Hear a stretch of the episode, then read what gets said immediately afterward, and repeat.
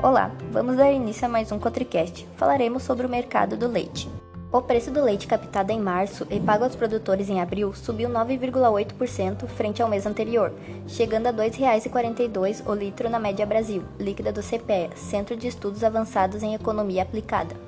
São ao mesmo período do ano passado, houve aumento de 10,3% em termos reais. Desse modo, desde janeiro, o leite no campo acumula valorização de 10,9%.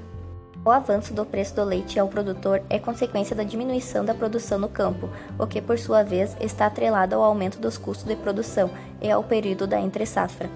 O índice de captação leiteira do CPEA caiu 0,5% de fevereiro para março e já acumula recuo de 4,5% desde março de 2021. Por um lado, a menor disponibilidade de pastagens, devido à estação do ano, eleva os custos da alimentação do rebanho, o que provoca a alta sazonal dos preços do leite no campo. Contudo, neste ano, o encarecimento dos insumos produtivos tem corroído as margens do pecuarista leiteiro, limitando os investimentos na atividade e diminuindo o potencial de oferta. De acordo com a pesquisa do CPEA, o custo operacional efetivo da produção leiteira acumulou alta de 4,07% no primeiro trimestre de 2022. Durante março, a menor oferta no campo manteve acirrada disputa entre os laticínios pela compra de leite cru, uma vez que os estoques de lácteos estiveram limitados.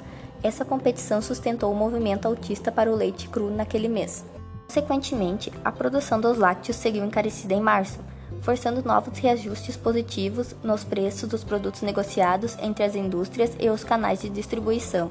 Chegamos ao fim de mais um Cotricast. Logo voltaremos com mais informações.